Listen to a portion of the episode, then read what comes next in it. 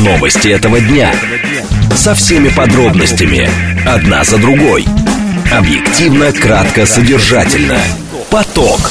Успеем сказать главное. Программа предназначена для лиц старше 16 лет. Радиостанция «Говорит Москва», вторник, 29 августа, час 16.06. Меня зовут Юрий Буткин, добрый день. Следим за новостями, обсуждаем главные темы этого дня, смотрим, как едет город. Все в прямом эфире с вашим участием. Вы пишите через смс-портал или через телеграм. Вы звоните прямо в студию без предварительной модерации по телефону 7373948. Вы слушаете нас в радиоэфире в Москве и Московской области, либо слушаете и смотрите в телеграме, на YouTube-канале или в социальной сети ВКонтакте. В движении. Город едет достаточно сложно, причем, э, как нам обещают, сегодня будет, наверное, самый сложный пока, во всяком случае, вечер за последнее время. Семибальные пробки по прогнозам сегодня в районе 19 часов. Прямо сейчас 4 балла, в 5 вечера по прогнозам 4 балла, шестибальные пробки уже в 6 вечера, ну и как максимум 7 баллов в районе 19 часов. Слушать. Думать. Знать. Говорит Москва. 94 и 8 FM. эм. Поток. Новости этого дня. Две темы обсуждаем в ближайшие 20 минут. Партия Эрдогана подтверждает визит президента Турции в Россию на следующей неделе. Называют разные даты, 4 или 8 сентября. Чего ожидать от этого визита? Первая тема. Вторая. В России с 1 сентября меняются правила оказания платной медицинской помощи. В чем эти изменения? Разговор минут через 10. Срочное сообщение. Лавров по поручению президента России будет возглавлять делегацию э, нашей страны на саммите Большой двадцатки в Индии. Это теперь подтверждает и Мария Захарова, цитирую по агентству ТАСС. РИА Новости в эти минуты цитирует э, Центробанк, который установил официальный курс доллара на следующий день, на 30 августа, доллар 95 рублей 71 копейка, то есть уже почти 96 рублей. Курс евро 103 рубля 48 копеек, курс юаня 13 рублей 11 копеек. Поток. Успеем сказать главное. СМС-портал для ваших сообщений плюс семь девятьсот двадцать пять четыре восьмерки девяносто четыре восемь. Телеграмм говорит МСК-бот. Звонить можно по номеру семь три семь три девяносто четыре восемь. Код города четыреста девяносто пятый.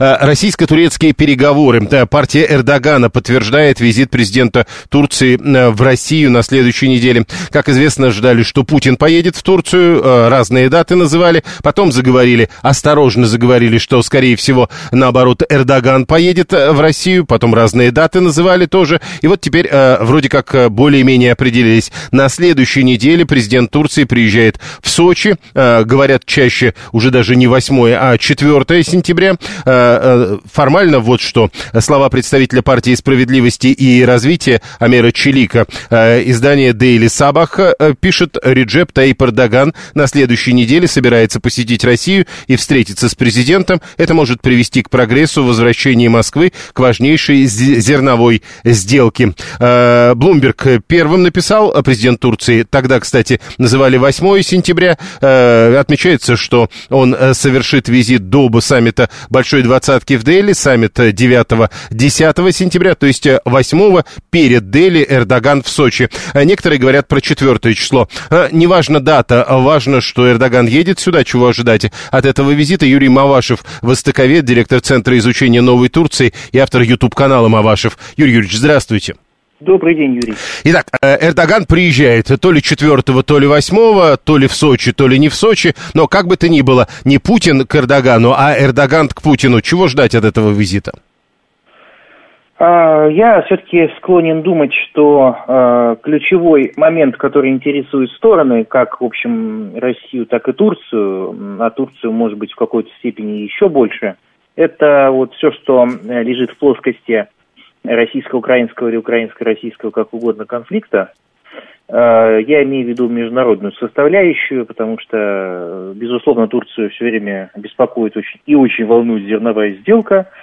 Вот. Ну, на самом деле, Россию-то тоже она э, волнует и беспокоит, как и безопасность значит, прохождения всего и вся в акватории Черного а, моря. Но а здесь, я думаю, что есть очевидный момент, а, что все-таки, конечно, раз э, настояли на том, чтобы это было на на территории России, то здесь есть элемент такой очевидный вполне, что отношения, конечно, охладились. Я имею в виду не, не, не по факту того, что пригласили сюда как бы, как, как бы к нам, да, не в этом дело, а просто в том, что изначально это про Турцию речь шла, а тут, грубо говоря, такой посыл, что нет, все будет на наших условиях, да, то есть и это вам что-то от нас надо, да, а, а, а, а не наоборот. Этот есть момент, но никуда от этого не денешься, что после этой истории с э, командирами там известного батальона, да, в, в июле, и заявления там в, в, в адрес там Зеленского, Украины, присутствие Зеленского, неважно, со стороны Эрдогана, что вот Украина достойна там вступления в НАТО и так далее. То что отношения между двумя лидерами, Эрдоганом и Путиным, президентом России и президентом Турции, они, конечно, стали другими. Нет, Ой, подождите, тут, тут, тут да. про другие отношения. Тут а. же для многих важно, то есть Эрдоган будет заискивать или Эрдоган будет, э, что называется, наезжать? Нет, ну, в принципе, наезжать в гостях – это вообще довольно странная затея. Не, не думаю, да. Я, я, я очень с трудом себе это представляю, как это может быть. Как, как это может быть. Я единственное, что скажу, что Эрдоган едет не только по своему интересу. Я имею в виду, что, да, за ним, соответственно, э, есть настоятельные просьбы и Европейского Союза, и США. То есть сказать, что это только вот российско-турецкая, как э, э, российско-турецкий такой вот саммит, это, конечно, не так. Поэтому я и говорил, да, с самого начала о том, что все-таки э, измерение конфли- конфликта российско-украинского, оно здесь очень э, велико, да, то есть и, и к Турции, и конкретно к Эрдогану много просьб, да, mm-hmm. а, потому что все понимают, все, я имею в виду на Западе, да, более-менее игроки ключевые, что, в общем, вот Турция как сохранила, пускай, может быть, не такие радужные отношения значит, с Россией, но все-таки, да, вот особенно после июльских понятных событий, но все-таки э, это какие-то рабочие взаимоотношения, в отличие от взаимоотношений России с западными странами, поскольку их там нет вообще. То есть он все-таки э, э, парламентер от кого-то, а то возникал да, вопрос, для чего Эрдогану все эти разговоры про зерновую сделку? Что, собственно, для Турции эта зерновая сделка значит? Ну, давайте так. Насколько известно мне, Турция, в общем, зарабатывает на этом и в том числе, да, зарабатывает э, не только политические очки, но были даже такие данные источников, что до полутора миллиардов на переработке российского зерна, я подчеркиваю, российского, а не украинского, только лишь, да, на этом зарабатывает Турция. То есть, соответственно, здесь говорить о какой-то а, ну, знаете, как это Турция часто пытается подать, что, дескать, вот они так озабочены судьбами Африки. Может, и озабочены на самом деле, да, я не хочу сказать, что этого нету, но то, что здесь еще есть какой-то бизнес-интерес, то есть переработка макаронные изделия, да, переработка в муку и так далее, и так далее, да, ну, это, это факт просто, да, он, он, он известен. Другое дело, что какие там цифры фигурируют, то есть есть заинтересованность, да, и Турция, конечно, все это дело поставляет в том числе, и это тоже, да, поставляет в Африку через, и, и через Сомали, у которой, с которой у Турции особые, так сказать, взаимоотношения. Поэтому здесь очень такая тонкая, конечно, игра, но и Африка имеет определенное значение для Турции. Что тут э, греха таить? Э, потому что э, Турция, в общем, в рамках, в рамках своей африканской стратегии, да, она за последние 30 лет сделала очень много. Вот, и, и открыла много представительств. И, кстати, беспилотники ее очень популярны стали в Африке. Знаете почему? потому что э, это дешевый способ иметь авиацию. То есть, пилотируемая авиация, она дорогая. А тут вот есть, э, да, ну, казалось бы, какая связь, да, между зерновой сделкой и беспилотниками. Да, ну, на самом деле, в политике-то все имеет значение, да, то есть э, никто же не знает на чаше весов, что в конечном счете может иной раз перевесить. Да, идет борьба за Африку, да, между Францией, Турцией, Китаем, да, Россией в том или ином виде. Вот, поэтому вот это измерение, оно тоже очень большое, да, оно значительное, конечно же. Поэтому еще раз, российско-турецкие отношения шире, и эти обсуждения шире тут оказываются, да, чем просто вот в отношении двух стран. Потому что, в принципе, меня иногда создается впечатление последний вот год, по крайней мере, что э, ну вот пока что вот наши отношения несколько стагнируют. То есть у нас как будто мы выбрали, знаете, как канат выбирают, да, весь вот, вот так же, тоже, точно то же самое и здесь. То есть какие-то наметить новые пути развития, проекты, ну, надо смотреть, да, что там, угу. о чем будет. Пока Вопросы от наших слушателей. 530-й, э, э, то есть это все-таки не про украинское зерно. Э, оно вообще есть в достаточных количествах или все эти разговоры про украинское зерно маскировка для достижения других каких-то результатов? Нет, ну почему? Вопросы про э, почему нету? Э, вопросы при, то есть если если будут ли это, я так понимаю, э, вопрос, да, предметом переговоров, да, судя по всему, вопрос об этом, наверное. Ну, почему же? Почему же? Если бы это не имело значения, то Соединенные Штаты, так сказать, в том числе, да, настойчиво не просили бы Эрдогана курировать эту историю, грубо говоря, да, с зерновой сделкой. Можете посмотреть, что сейчас происходит. Вроде как Румынию хотят подключить Но, значит, не все так просто с той же Румынией. Там, видимо, и портовая инфраструктура не до конца может быть, предполагаю я, да, готова к этому. А у Турции все, в общем, к этому готово. С Турцией проще, вот в чем дело. И Соединенным Штатам проще. Вот, а какой их интерес тут? Ну, сложно сказать, да, но в любом mm-hmm. случае Соединенные Штаты, так сказать, в Африке тоже имеют там, и у них там свое... Но, ну, вот смотрите... Есть, да, э, э, объекты какие-то еще. Эрдоган собирается ехать сюда, э, и вот э, прямо сейчас, э, пока мы с вами говорили, ТАСС со ссылкой на российские дипломатические источники пишет, судьбу зерновой сделки можно обсуждать только на условиях, которые ранее озвучил президент России Владимир Путин. Насколько я понимаю, у Эрдогана другие все-таки условия. У этих переговоров нет перспектив?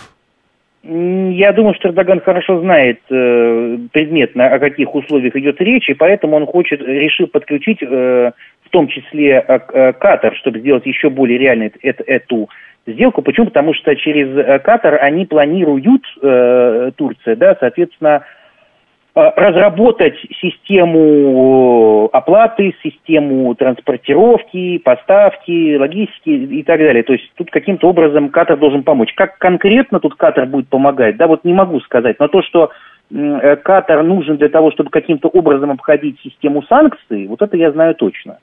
Ну и последнее. Финансовые детали, да, уже слушай. То, то, то есть он, поймите, он едет не, не как сказать, то есть он едет не то, что Эрдоган, а едет Эрдоган с Катаром, считайте так, да? Хорошо. Говоря. Э, сразу несколько человек э, так или иначе требуют прокомментировать вот эту историю. Э, Роман 598, вся же, все, что происходит, это потому что Путин не выездной, особенно в страну НАТО. Это как-то будет накладывать определенные условия на переговоры Путина и Эрдогана?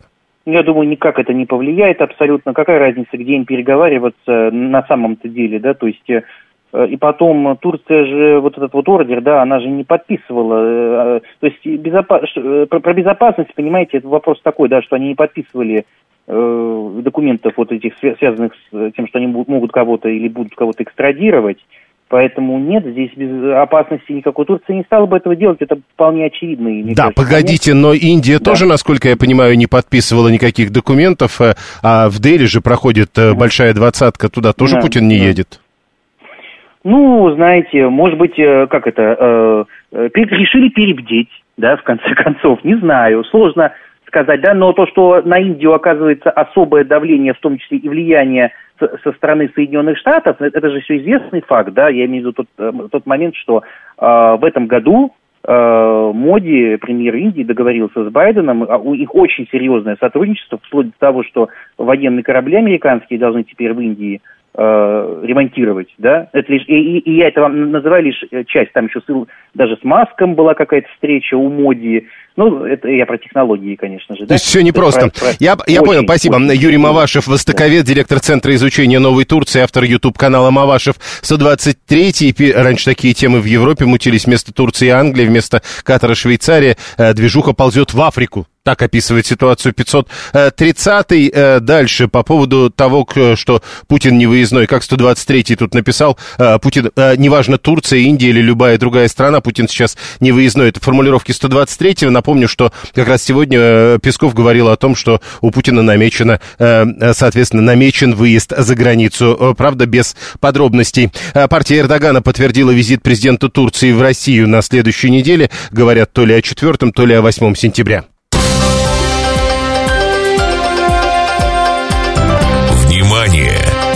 Говорит Москва. 94 и 8 FM. Эм. Поток. Успеем сказать главное. В России с 1 сентября начнут действовать э, новые правила оказания платной медицинской помощи. Соответственно, постановление правительства вступает в силу 1 сентября. Документ будет действовать до 2026 года. Его можно изучить, он размещен на официальном портале правовой информации. В тексте документа указано, что медицинские учреждения, которые работают в рамках системы обязательного медицинского страхования, имеют право оказывать платные услуги при самостоятельном обращении за получением медицинской медицинских услуг, за исключением случаев и порядка, которые предусмотрены статьей 21 Федерального закона 323 об основах охраны здоровья граждан в России, а также за исключением оказания медицинской помощи в экстренной форме. Именно к этой формулировке многие прицепились в свое время, когда этот документ был опубликован, и начали говорить о том, что медицина станет в России платной. Говорят, это не так. К нам Алексей Серебряный присоединяется, заместитель председателя комитета по здравоохранению в Московском отделении опоры России. Алексей Евгеньевич, здравствуйте. Добрый день, Юрий, здравствуйте. Э, с 1 сентября меняются правила оказания платной медицинской помощи или просто принимается новый документ, который меняется каждые три года? Вы знаете, ну, э, по сути для пациентов ничего не поменялось. Э, давайте сразу скажем это, чтобы люди не беспокоились. Основная мысль этой новой редакции, положение об оказании платных медицинских услуг – Э, как ни странно, относится в большей степени к э, государственным и муниципальным медицинским э, учреждениям, а не к частным клиникам.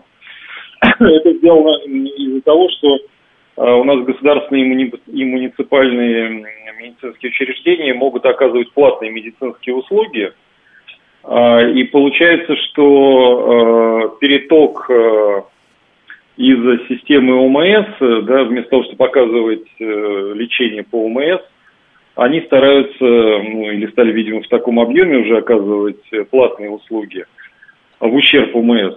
А что, ну, вот Министерство здравоохранения решило как-то немножко это приостановить и уменьшить этот поток. Видимо, э, люди стали совсем недовольны.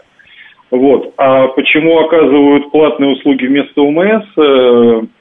Потому что деньги, которые заработали э, вот таким образом за заплатные медуслуги, можно расходовать, э, ну, как сказать, более вольготно, чем те деньги, которые поступают э, за оказание услуг по ОМС. Еще вот. раз, э, давайте все-таки. Э, для конкретного посетителя обычной муниципальной поликлиники что-то с точки зрения платных медицинских услуг с 1 сентября может измениться? Там их может стать больше или наоборот их станет меньше? Вот говорят, что э, теперь платно нельзя экстренную скорую помощь оказывать, а неотложную наоборот можно, и может быть раньше неотложки были бесплатные, станут платными. Что-нибудь поменяется вообще? Вы, вы знаете, э, э, по-хорошему должно поменяться что? Вот если бюрократического языка, которым написано это положение, значит, э, должно быть первое, а что если человек пришел по ОМС, там, в поликлинику или в больницу государственную, то тогда это лечебное учреждение должно оказывать ему услуги по ОМС и не откладывать, и не говорить, что вот, э, и не откладывать их как бы на потом, и тем самым, ну, не заставляя, а понуждая пациента получить эту услугу за деньги. То есть, если вот, например, давайте возьмем, я не знаю, там, рентген или МРТ, а, человеку нужно, а поликлиника говорит, вы знаете, у нас тут очередь, я не знаю, там, на, на две недели вперед уже расписано, поэтому или приходите через две недели, или, пожалуйста, вот у нас отдельная очередь для, для платных Э, таких услуг, и вы прямо сейчас можете получить э, этот рентген или МРТ исследовать. Вот такого э, не должно быть теперь, потому что Министерство здравоохранения в этих новых правилах, оно пишет, что э, надо все, надо по ОМС, э, да, то есть очередь, э, вот на практике это что должно означать? Это должно означать, что надо убрать очередь э, по за заплатные медуслуги, да, если у них есть эти окна, по которым, да, временные, а, по которым они э, делают исследования за деньги, они должны их убрать, раз у них есть посетители, пациенты по ОМС. Вот когда по ОМС закончатся пациенты, тогда проводите исследования за деньги. Вот если коротко, то вот это должно свестись к такому порядку. Но будет ли это на практике, трудно сказать, не знаю. Насколько это легко проконтролировать? Это как раз единственный вопрос, который в этой связи возникает. А, проконтролировать. Хороший вопрос. Не знаю, как это проконтролировать. А, ну, наверное, это можно просто делать точечным такими измерениями, когда когда если вы звоните в поликлинику и вам говорят, что, ну, или там приходите на прием, да, вам говорят, у нас очередь там две недели, но за за деньги, пожалуйста, прямо сейчас. То есть это Значит, теперь может стать поводом для официальной жалобы? Я думаю, что да. Да, Понял, спасибо. Алексей Серебряный, заместитель председателя комитета по здравоохранению в Московском отделении опоры России, был с нами на прямой связи. Несколько срочных сообщений. Во-первых, это история с пропавшей э, фигуристкой. 16-летняя э, Алина Горбачева пропала. Вы слышали наверняка об этом в новостях. Теперь вот э, из срочных сообщений детский омбудсмен Москвы держит на контроле ситуацию с пропавшей фигуристкой Ольга Ярославская, которая, кстати, на днях будет здесь, в этой студии, говорит, что держит на контроле ситуацию с пропавшей фигуристкой фигуристка, и, по ее словам, еще рано думать о плохом. Э, еще срочное сообщение, неожиданное сообщение из Воронежа. Следствие подтвердило, что инспектор ГИБДД там э, сдавал анализы вместо депутата, который сбил насмерть женщину. Э, правда, тут в сообщении Управления Следственного комитета по региону сказано, по предварительным данным, сотрудник полиции выехал на место совершения ДТП для фиксации следов и составления материала об административном правонарушении, а в дальнейшем, находясь в больнице, больнице с бывшим депутатом, сдал вместо него анализы, которые представил в приемное отделение. Э, там говорят, что бывший депутат не трезв, а кто такой бывший депутат? Э, предприниматель и депутат Совета народных депутатов Лискинского городского поселения Анатолий Шабанов, который 27 мая э, на пешеходном переходе насмерть, точнее, машина, за рулем которой был этот самый предприниматель и депутат, на пешеходном переходе насмерть сбила 75-летнюю женщину. 7 7373948, телефон прямого эфира. Э, можно писать через смс-портал, можно через Телеграм. 144 уверен, что частные клиники должны быть включены в единую страховую систему. С полюсом ОМС в частной клинике происходит оплата посещения с минимальной доплатой обратившегося. Это как-то странно, ну и полис чуть иначе пишется, 144 874 полагает, что э, теперь вот с этими новыми правилами, когда можно жаловаться то есть, когда ненормально, если тебе в, э, рядом с бесплатной, точнее, не рядом, а в бесплатной поликлинике предлагают либо ждать, либо пойти сегодня, но за деньги. Теперь, говорит, появятся наверняка тайные пациенты. Алла говорит, ну, а э, за ненадобностью просто не станут назначать, например, рентген или тот же самый э, МРТ. Это 24-я пишет. Э, э, можно у зубного получить бесплатный обезбол, э, который меня не берет, а можно за деньги помощнее. А жаловаться будет некогда, ибо болит. Подождите, что такое жаловаться некогда, а, когда проболит, когда полечат? Вы думаете, пожаловаться нельзя будет? 7373948, телефон прямого эфира, код города 495. Ну, с другой стороны, если вы, э, ну, возьмите бесплатный, который вас не берет, как вы говорите, ну или, и, или берите за деньги, а потом жалуйтесь, говорите, что у вас не было никакой возможности выбирать. 7373948. Прошу вас, здравствуйте. Здравствуйте, Юрий Викторович. Меня зовут Ирина Александровна. Я вот сейчас с интересом прослушала предыдущего, который у вас был гость. Угу. На, на деле все абсолютно не так. А как? Все гораздо хуже. Я сама на своем опыте через это прошла. Не, погодите, э, он говорил о том, что будет с 1 сентября. Вы не могли пройти то, что будет послезавтра. Нет, смотрите, он говорит, что если вам скажут в поликлинике, что ждать две недели, то вы можете пойти в платную поликлинику. Я, меня он направил... говорил, что вы можете за деньги пойти в той же поликлинике. Это разные вещи. Это, это, да, это я поняла, но я хочу сказать, что сейчас получить по полюсу СМС, МРТ или КТ не через две недели, нереально через месяц просто невозможно. Где? Я просто я в обычной поликлинике по полюсу МРТ. Где, где эта поликлиника? Ну, у нас, например, в Бабушкинском районе. В я Бабушкинском живу. районе вы не можете получить КТ. Хорошо, просто тут вот в данном случае я совсем недавно получал точно так же в обычной поликлинике, примерно там же, рядом с Бабушкинским районом. То есть это, видимо, зависит от поликлиники. Мне зубной один, на него жаловаться себе дороже, говорит. 530-й. Ну вот видите, какая странная история. То есть кто-то за вас должен решить вашу проблему. Хорошо, прямо сейчас новости, потом реклама, потом продолжим. Новости этого дня со всеми подробностями, одна за другой. Объективно, кратко, содержательно. Поток. Успеем сказать главное. Продолжаем. Вторник, 29 августа, 16.36. Меня зовут Юрий Буткин. Следим за новостями, следим за московскими пробками. Все в прямом эфире. Вы смотрите и слушаете нас либо в телеграм-канале «Радио говорит МСК», либо на YouTube-канале «Говорит Москва». Не забывайте подписываться, ставить лайки. Для YouTube это важно. Ну и еще одна возможность смотреть нас и слушать – это социальная сеть ВКонтакте. В движении. Как едет город, следим за этим. Нас сегодня, судя по всему, ждут э, серьезные вечерние пробки. Прогноз выглядит следующим образом. Прямо сейчас всего 4 балла. 4 э, балла обещают в 5 вечера. В 6 вечера уже 6 баллов. А в 7 вечера в городе возможны 7-бальные пробки. Большие проблемы на внешней трешке. Перед поворотом на Варшавку. Обращайте на это внимание. Пробка там начинается, насколько я понимаю, где-то в районе Лужников. Большие проблемы на э, внутреннем МКАДе перед Волоколамкой. Об этом мы говорим каждый день, но сегодня, судя по всему, эта пробка начинается где-то в районе пересечения с Можайкой, ну и уж совсем большая пробка, та, э, типичная для этого времени, но все-таки больше, чем обычно, пробка перед поворотом на Видное, э, МКАД замедляется в районе пересечения с Калужским шоссе. А, ну и еще, кстати, от э, Видного довольно сложно будет въехать в Москву, там тоже какая-то пробка, которая обычно в это время не бывает.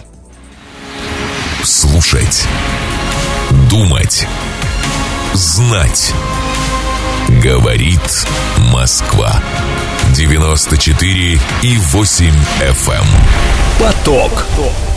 Новости этого дня. Две темы обсуждаем в ближайшие 20 минут. Глава СПЧ призывает МИД России защитить избитых в Киргизии россиян. Инцидент случился в начале августа, однако получил огласку совсем недавно. Чем это все объяснить? Первая тема. А вторая тема. А, врач в новостях развеял распространенный миф о пользе оливкового масла. Речь идет про врача и телеведущего Александра Мясникова. Так вредно или полезно оливковое масло? Разговор об этом минут через 10. Срочное сообщение, которое в эти минуты появляются. Всемирная федерация бадминтона допустила российских спортсменов к соревнованиям с 26 февраля 2024 года. Еще одно срочное сообщение. Премьер-министр России Михаил Мишустин на стратегической сессии по туризму э, поручил расширять сеть придорожных сервисов для автотуристов. Поток. Успеем сказать главное. Удивительные вещи все-таки теперь в новостях а, появляются. Вот, например, заголовок новости, которая только что опубликована на ленте агентства РИА Новости. А, заголовок. Искусственный интеллект Жириновский, двоеточие. Электросамокаты запрещать не надо, нужны жесткие правила их езды. Далее из текста становится ясно, что корреспондент РИА Новостей действительно поговорил с искусственным интеллектом Жириновского. И вот тот сообщил, что в связи с участившимися случаями наездов на прохожих электросамокаты запрещать не стоит.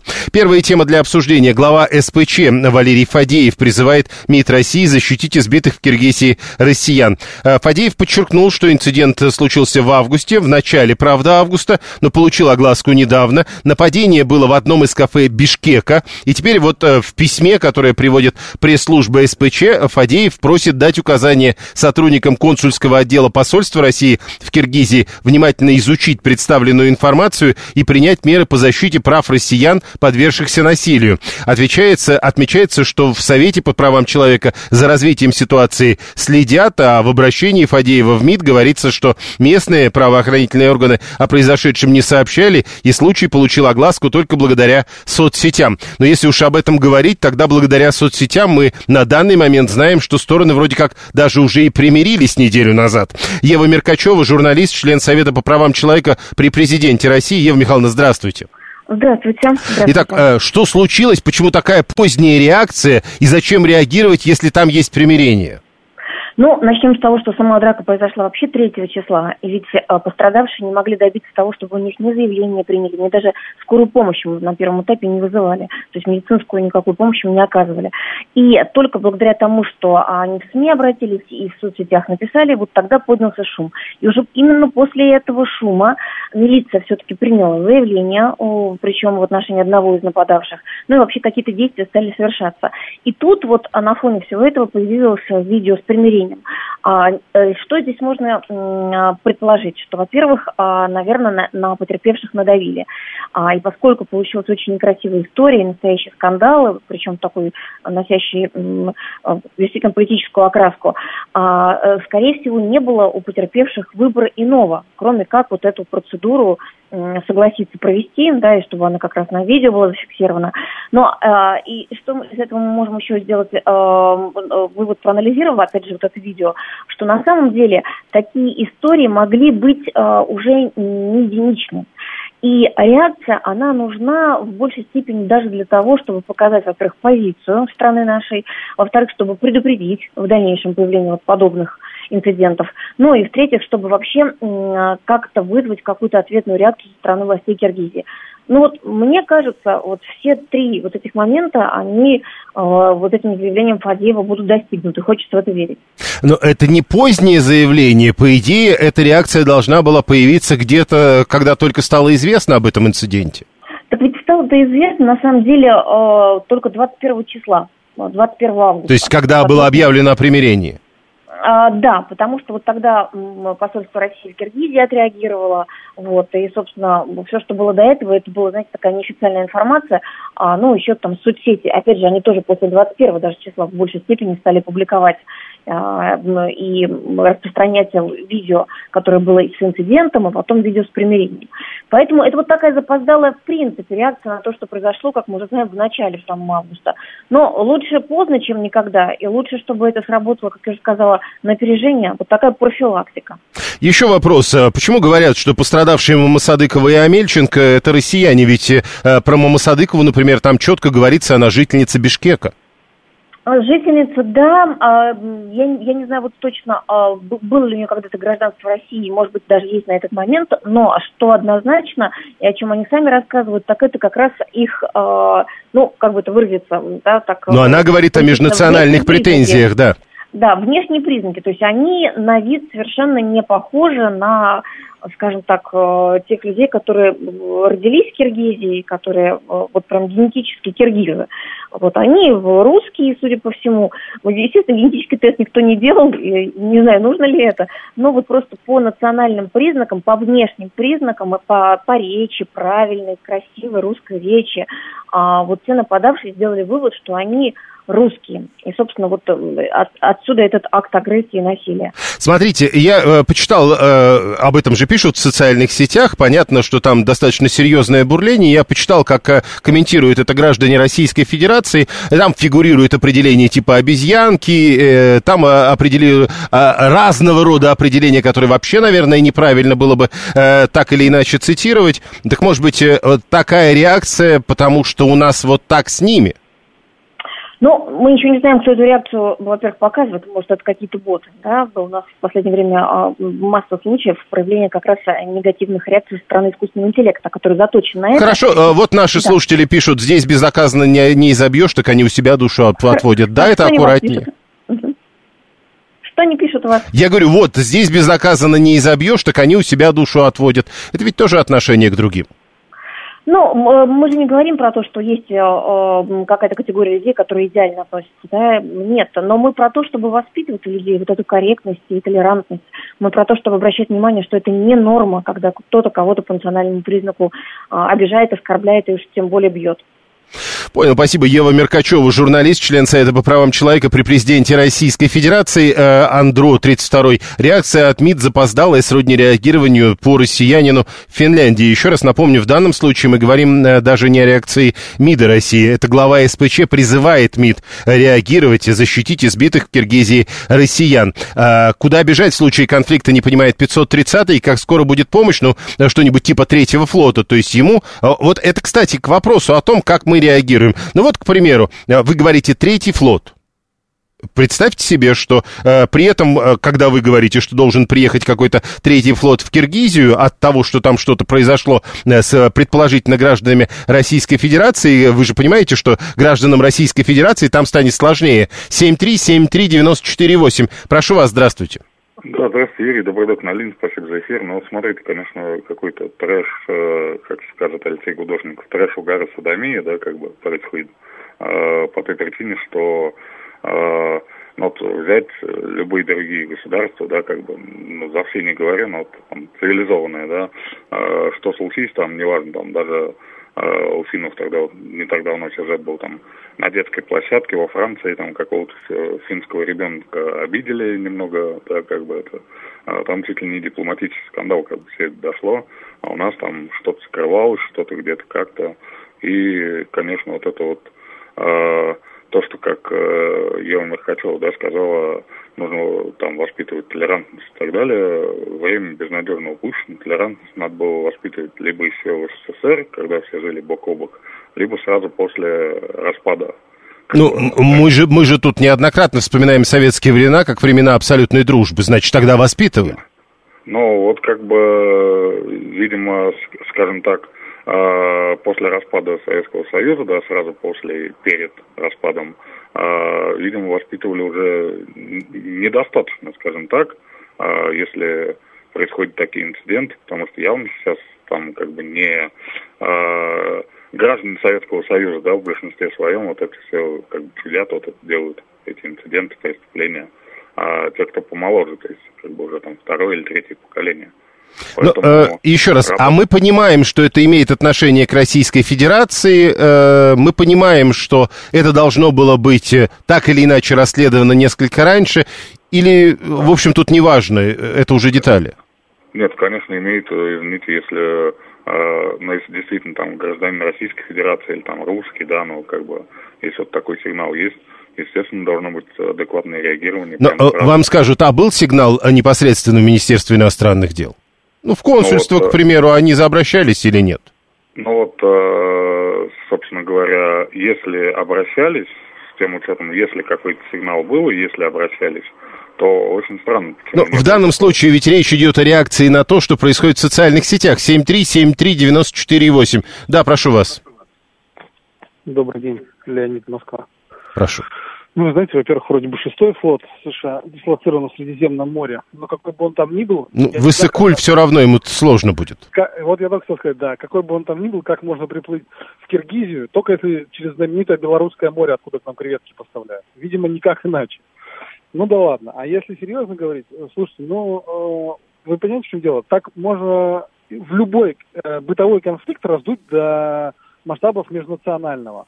А если в Москве армян избили, или в Нью-Йорке избили евреев, или, я не знаю, в Бангладеше избили китайцев, это обязательно значит, что это на национальной почве. Это очень сомнительно, потому что по такой логике любую драку можно превратить, практически любую. Потому что если русский с русским подрался, то тогда можно сказать, что сибиряк избил сотен. Ну, э, э, истины ради надо сказать, что в первых сообщениях тут как раз говорили, что побили русских, потом выяснилось, что фамилии русских Мамасадыкова и Амельченко. И при этом они могут быть гражданами России. Безусловно. Да? А, позднее это, да, э, там да. начали исправлять и говорили, побили россиян. О том и речь. Я думаю, что это обычный, обычное хулиганство, возможно, с телесными повреждениями. Кто-то, наверное, получит за это срок, ну, в общем-то, и все. То есть, там, кстати, не... задержанный вроде тоже есть. Да, наверняка, если нет, то будет. Э, я, в общем, хочу сказать, что я не вижу здесь никакой межнациональной какого межнационального конфликта. Потому что межнациональный конфликт, это когда собираются большими группами, отлавливают, э, уничтожают. Все это соответствующее, э, приправлено соответствующими лозунгами и идеями. Тогда да. А если подрались два человека разной национальности, то просто подрались два человека. Даже если а при этом говорили о понаехавших? Слушайте, вы знаете, я вот э, в молодости очень часто участвовал в драках, и там, знаете, чего только не говорили, что только кому не обещали сделать в до седьмого колена со всеми родственниками. Поэтому, ну вы же понимаете, что... Там не важно, что, э, та, та, там не, не сразу поймешь, что первично, то, что делается да, или то, что да, говорится. Наверное, Я понял. Так, э, Спасибо. Э, Воспитание в конце 80-х и 90-х, э, это про советские времена прекрасные, шло по типу «кто чье сало съел», пишет Алла, 24 Но это к вопросу о том, что не все так просто было в межнациональных отношениях и в те времена. Слушаем вас, здравствуйте. Здравствуйте, э, Сергей Москва. А как же быть, вот про, вы сказали про третий флот, и русским будет только хуже. Это не я, это кто-то кто из э, наших э, слушателей про третий флот написал. Добрый, да. Но как же быть тогда с Америкой и Японией? Там и бомбежки были, и... А какая связь? И базы стоят, а отношения к американцам самые замечательные. Это вы к чему? Ну, потому что была фраза про третий флот, и русским только будет хуже. Но это не так. А как будет? Точно. Э, ну так расскажите, как будет, э, прежде чем. Ну, просто надо быть жестче, надо быть активнее, надо быть настойчивой. Всегда уважают силу, всегда, во все времена, во всех народах. Только так. Ну вот какую силу в данном случае нужно э, показать? А, сейчас нужно активно об этом говорить э, и на уровне правительств, и на уровне прессы, и на уровне каких-то местных наших органов, представительств, которые там есть. Понятно, спасибо. Э, еще раз напомню, э, говорят об этом сейчас, 29 августа, случилось все еще 3 числа. Глава СПЧ призвал МИД Российской Федерации защитить избитых в Киргизии россиян.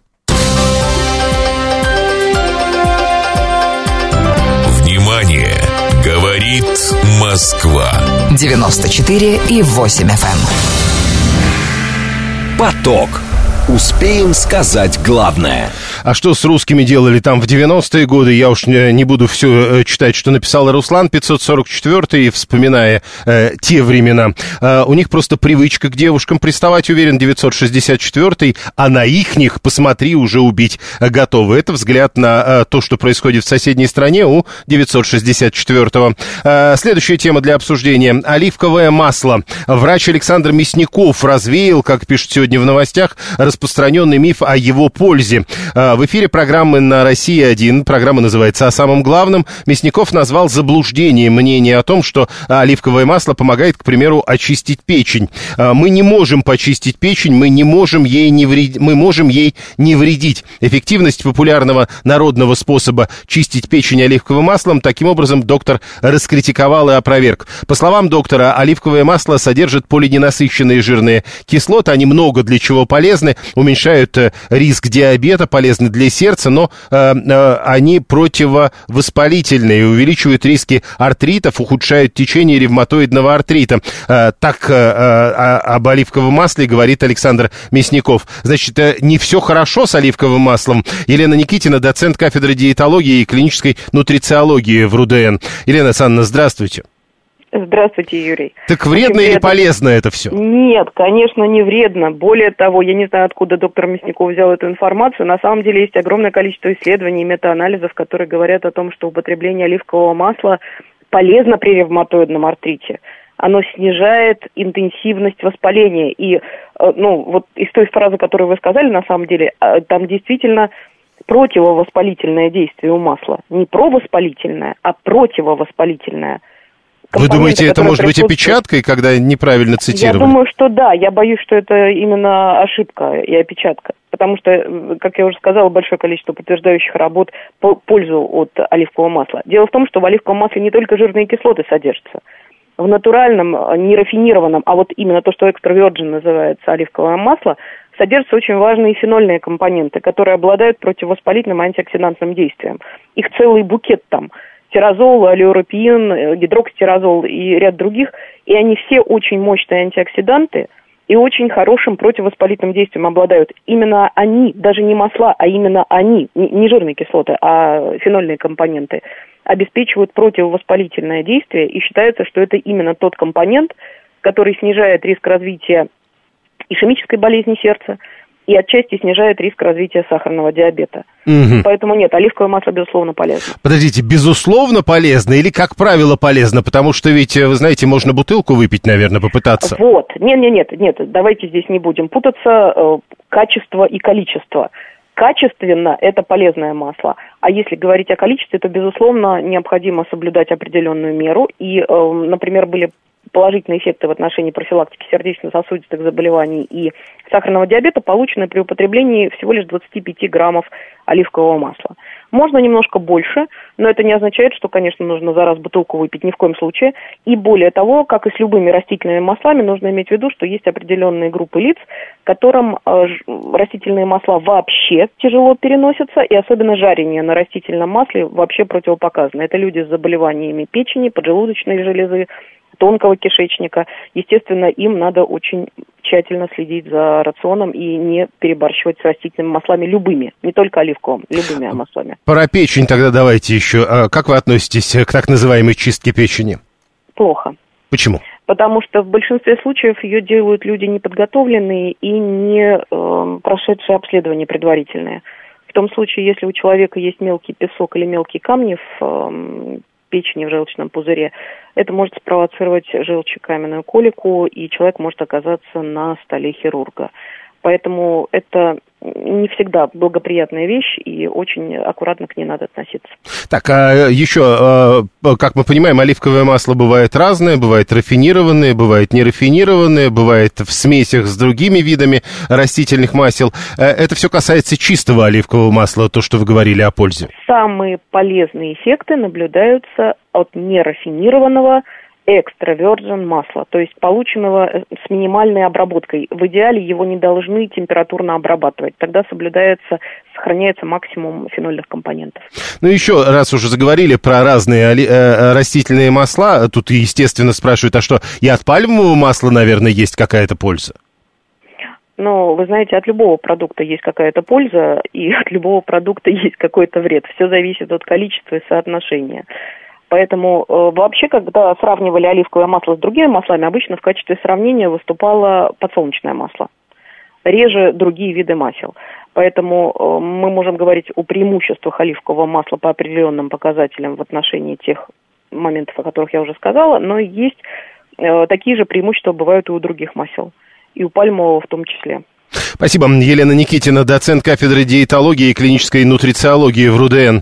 А, а, добрый док наш 433 пишет, оливковое масло при артритах не вредно, а полезно. А вот для печени и ЖКТ продукт все-таки достаточно тяжелый, особенно экстравержен. 7373948, телефон прямого эфира. 535 э, далеко смотрит, крематорий, говорит, вам не все а, почистит. Э, ну, не знаю, вы хотите приблизить время очищения, тогда, может быть, 7373948. Прошу вас, здравствуйте.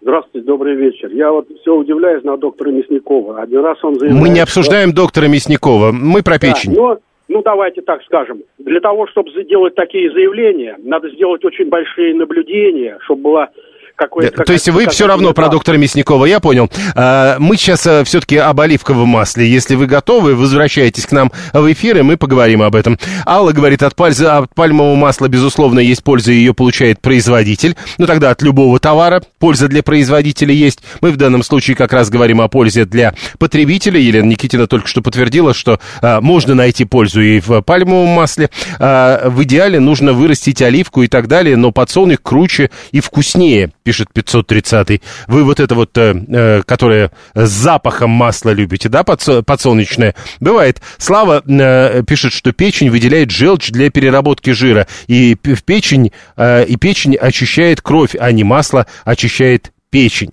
Интересное, э, э, но это, по-моему, никак не входит в противоречие с тем, что мы говорили до этого. 7373 94,8 телефон прямого эфира. Э, дозировка отличается яд от лекарства, напоминает Ирина. 825 123 сахар и соль, белая смерть, а оливковое масло, путь к бессмертию.